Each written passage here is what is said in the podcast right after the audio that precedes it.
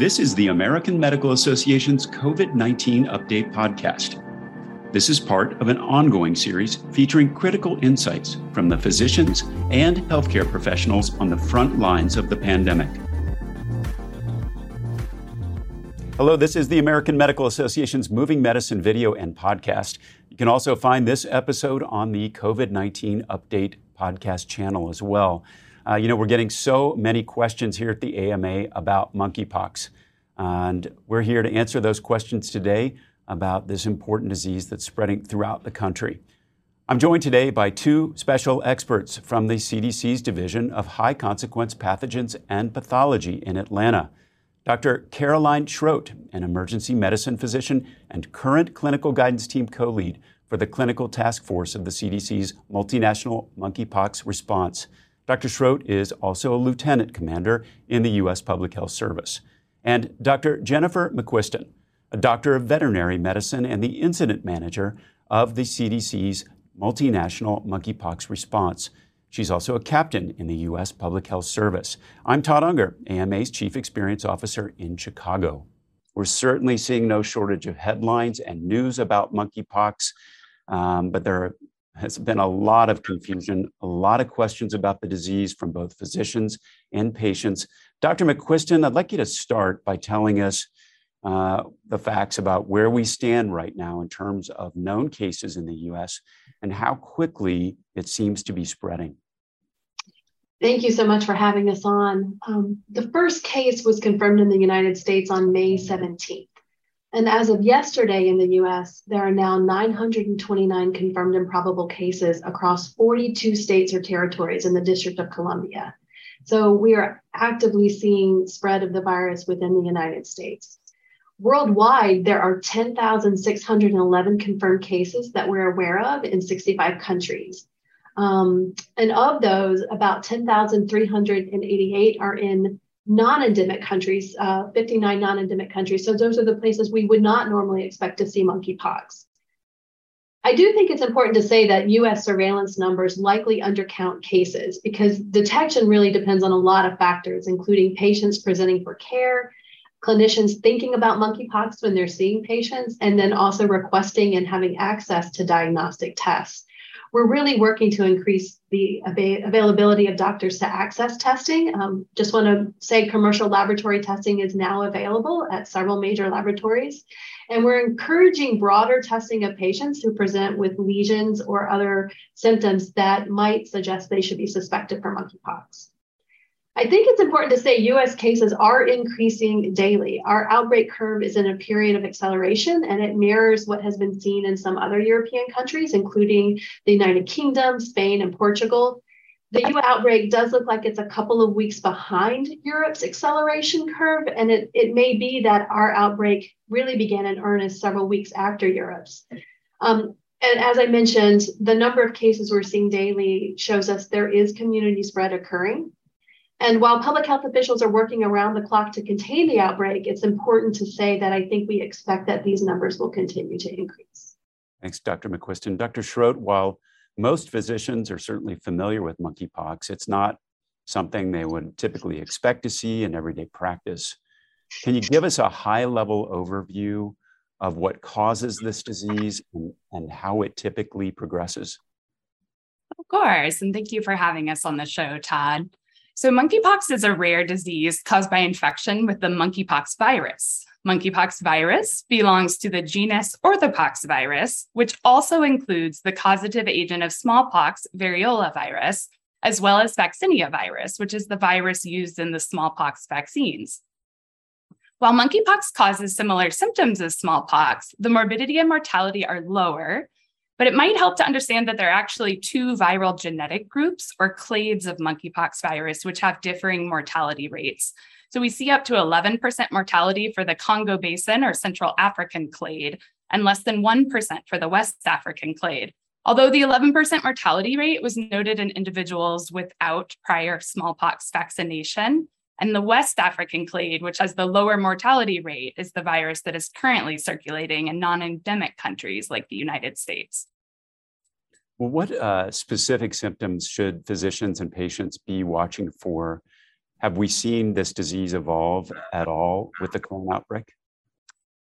So, monkeypox usually presents with a prodromal period characterized by influenza like illness, fever, and lymphadenopathy, and is followed by a rash, all of which typically lasts two to four weeks. The lesions can be localized or disseminated and progress through several stages, usually all at the same time, prior to scabbing over and falling off. Historically, the lesions are well circumscribed, deep seated, and sometimes umbilicated. The lesions can be debilitatingly painful, though patients often describe them as itchy once they are scabbed over and healing. Interestingly, Todd, during this outbreak, some patients are presenting with a rash before the other associated symptoms. And contrary to the characteristic rash I just described, some patients have lesions isolated to the genitals or anus, and some might have very few lesions that might initially be confused with pimples, ingrown hairs, or blisters. For this reason, clinicians should perform a thorough skin exam, including of oral, anal, or vaginal mucosa, to look for skin lesions or rash that might be consistent with monkeypox. And another important consideration is that co infection has been reported with monkeypox and other infectious agents that can cause a rash, which include sexually transmitted infections or STIs. So the diagnosis of an STI does not exclude monkeypox, as a concurrent infection may be present, and we know that the clinical presentation of monkeypox may be similar to that of STIs like syphilis, herpes, lymphogranuloma, venereum, or other etiologies of proctitis. So, for this reason, in people with epidemiologic risk factors, rashes initially considered characteristic of more common infections should be carefully evaluated for signs and symptoms consistent with monkeypox. And you might be wondering about the epidemiologic risk factors. So, this includes anyone who, within the 21 days prior to illness onset, reports close or intimate contact with a person likely or confirmed to have monkeypox, or with individuals in a social network experiencing monkeypox activity. So, this includes men who have sex with men who meet partners through an online website, digital app, or social events like a bar or party. And traditional epidemiologic risk factors also still apply, which include travel outside the United States to a country with confirmed monkeypox cases or where monkeypox virus is endemic, as well as contact with dead or live animals or animal products from African endemic species.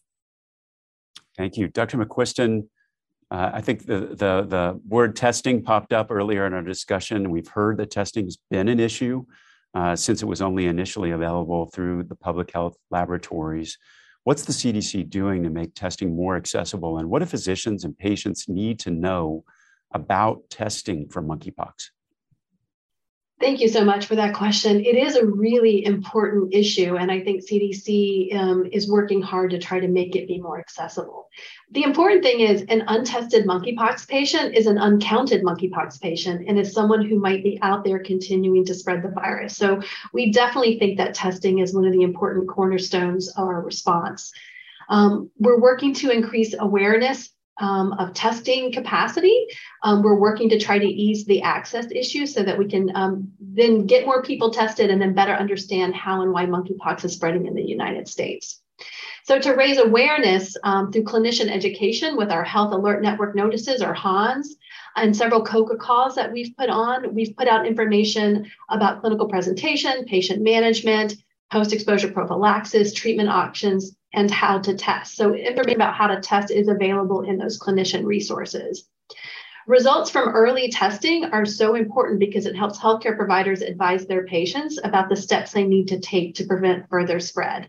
Um, and health officials can obtain information about people with whom the patient has had recent close contact with once testing is part of that equation. So it's really important.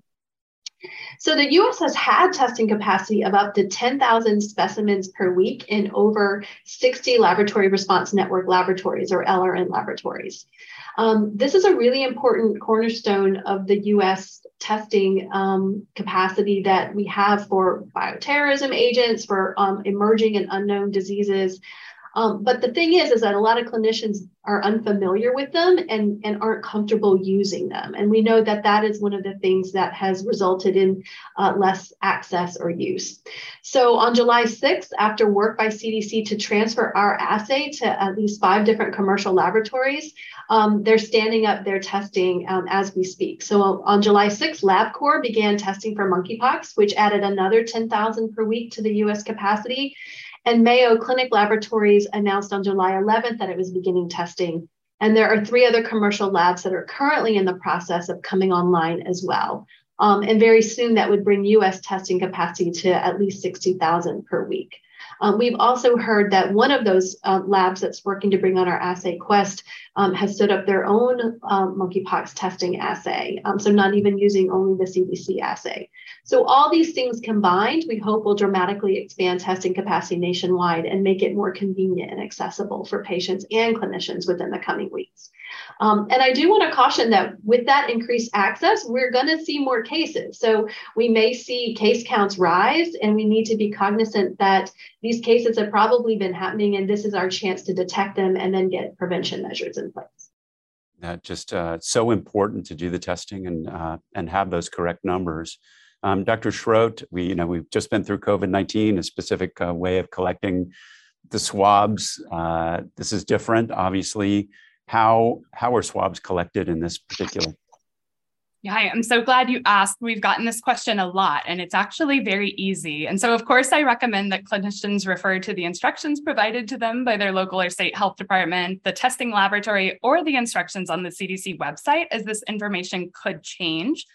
Generally, as of now, the second week in July, we recommend collecting two swabs from at least two different locations on the body or from lesions that differ in appearance. So that means collecting at least four swabs from a single patient and maybe more. A variety of swabs can be used, but they must be sterile synthetic swabs, and cotton swabs should not be used. If you're confused about which swab to use, I recommend clinicians use the same swab that is used to test someone for COVID 19. The swabs are a dry swab, and for this reason, lesions should be swabbed vigorously to make sure enough DNA is collected. Single swabs need to be placed in their own single container, which can either be an empty sterile container or into viral transport media. Other types of transport media should not be used, however. So if you're confused about which media to use, I recommend just placing the swabs into empty sterile containers after collection prior to being stored in the laboratory refrigerator or freezer. Well, what's testing has confirmed a patient does indeed have monkeypox. What's the current recommended course of treatment and is there enough supply to treat everybody who is infected, Dr. Schrodt? Sure. So, fortunately, many people with monkeypox will get better without treatment, but there are antiviral therapies developed to protect against smallpox that may be used to treat monkeypox and are believed to be helpful for people with monkeypox. So, this is important, especially for patients who have severe disease or who are at risk for severe disease, which includes children less than eight years of age, individuals who are pregnant or immunocompromised, and individuals with history of atopic dermatitis or eczema. In addition, the antivirals. You took care of the nation. It's time for the nation to take care of you. The AMA stood by America's physicians and patients during the pandemic, and we're not stopping there. We're fixing prior authorization, leading the charge on Medicare payment reform, supporting telehealth fighting scope creep, and reducing physician burnout.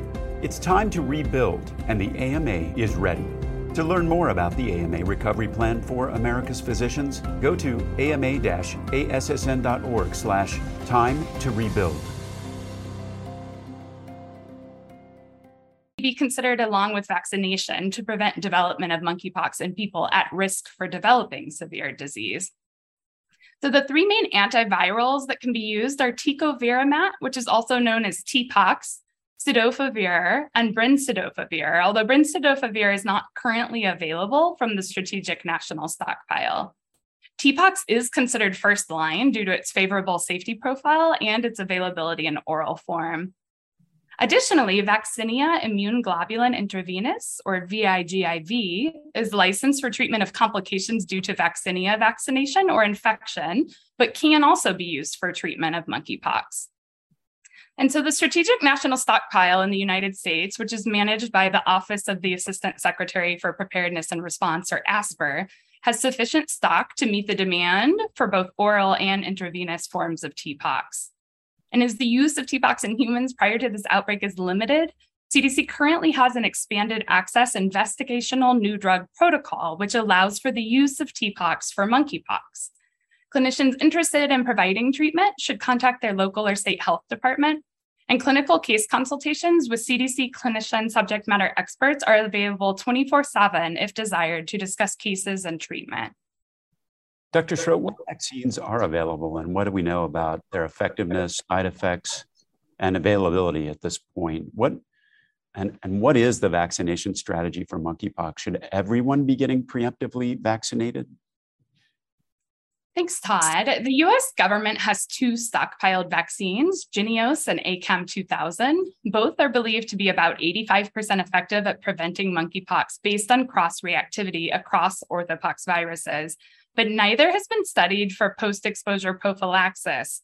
So we do not have information on vaccine effectiveness for monkeypox in this specific context. So far in this outbreak, only Jynneos has been administered as post exposure prophylaxis due to its improved safety profile.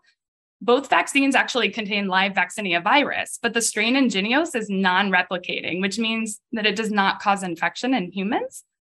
Jynneos is administered as a two dose subcutaneous series with doses given 28 days apart, whereas ACAM 2000 is administered as a single percutaneous dose using a bifurcated needle that leads to an infectious lesion at the site of vaccination, which can then be unintentionally spread to other parts of the body or even to other people. As the vaccinia virus Jynneos is non-replicating, it does not spread to other parts of the body or other people, and there are fewer adverse events or side effects associated with the Jynneos vaccine. As such, these Jynneos doses should be prioritized for people who are at risk for severe adverse events with ACAM 2000 or severe disease from monkeypox, such as people with immunocompromising conditions. And as with any vaccine, but especially since Jynneos is a newer vaccine, clinicians should report any adverse events that could be related to vaccination to the Vaccine Adverse Events Reporting System at VAERS, V-A-E-R-S dot HHS dot gov. And CDC is not recommending preemptive vaccination of the general population, nor is preemptive vaccination currently recommended for most clinicians in the United States and laboratorians, unless, of course, they're conducting orthopoxvirus lab testing. For post exposure vaccination, we recommend vaccination of close contacts who have been exposed to someone with monkeypox. And for preemptive vaccination or pre exposure prophylaxis, vaccines are being allocated to jurisdictions in phases with a current emphasis on vaccinating known contacts, presumed contacts, or persons at increased risk of being a contact. And so state health departments should be consulted to arrange vaccination of individuals for whom it's indicated. Dr. Schrodt, infection control and prevention, uh, always a big uh, focus uh, for physicians. What, in this case, do physicians need to know about infection prevention and control measures for monkeypox in, in, in their healthcare settings to protect themselves and their patients? Sure. So there's actually a really helpful page on the CDC monkeypox website that details infection prevention and control recommendations in healthcare settings.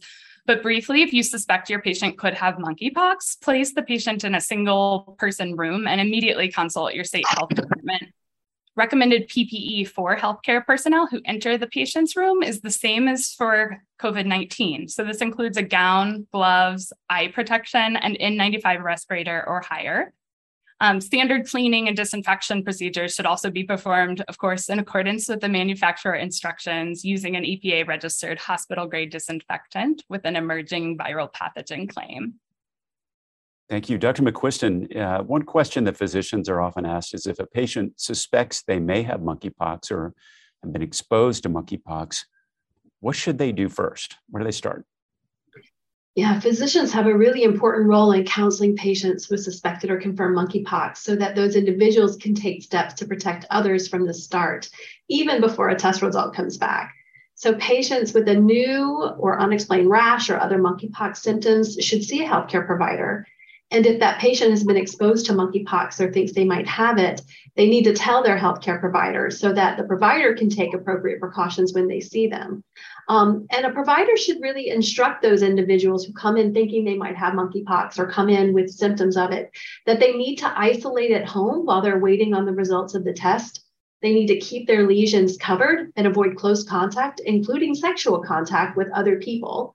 And they should also avoid coming in contact with pets except for medical care or emergencies. And so I think the thing is, is that people who are suspected monkeypox patients are waiting on a test result need to follow those precautions And those are also the precautions that are recommended for people with confirmed or probable monkeypox. So keeping yourself isolated away from other people and really stopping the spread is important. Well, we've talked a lot about uh, the treatment part of this. Let's talk uh, now about prevention, which is obviously extremely important. Uh, Dr. Schrodt, what do we know about how monkeypox is spread? Yeah, so monkeypox virus is transmitted by symptomatic individuals through close contact with lesions, bodily fluids, including respiratory secretions, and objects that have had contact with lesion crusts or bodily fluids, such as contaminated linens or bandages. The virus can also be transmitted from pregnant people to their fetus through the placenta. And monkeypox can spread from the time symptoms start until the rash has fully healed over and a fresh layer of skin has formed. Well, what should physicians be telling people about prevention strategies? Um, are there things that people can do to lessen their exposure? Absolutely. So, prevention strategies should emphasize avoiding close skin to skin contact or sexual activity with someone who has a rash that might be or is confirmed to be due to monkeypox.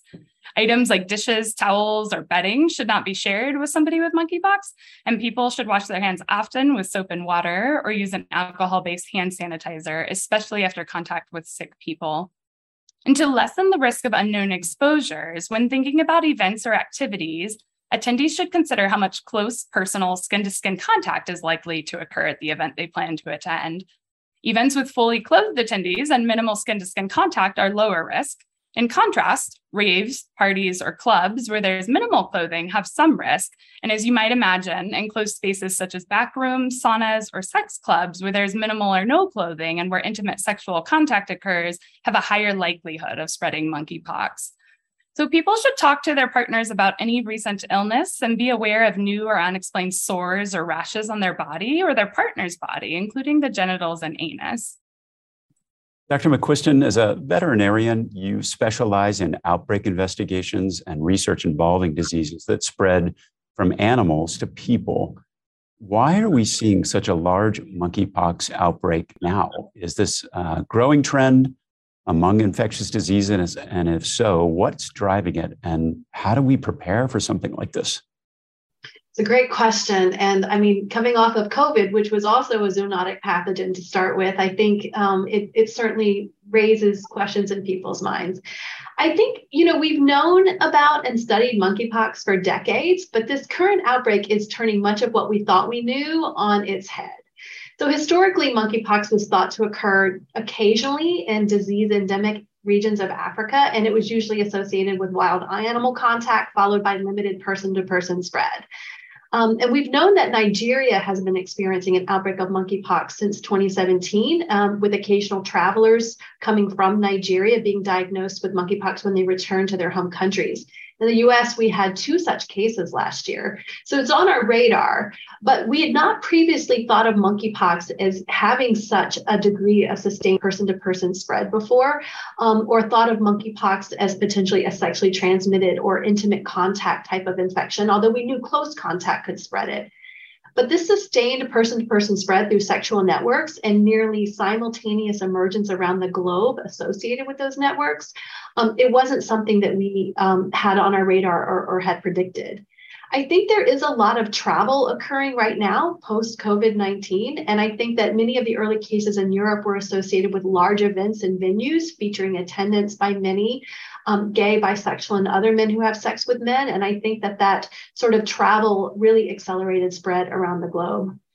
Um, I think that one explanation is that monkeypox might have been circulating in this manner for some time, perhaps in the endemic countries, but it was undetected against the backdrop of other, you know, expected cases from endemic disease.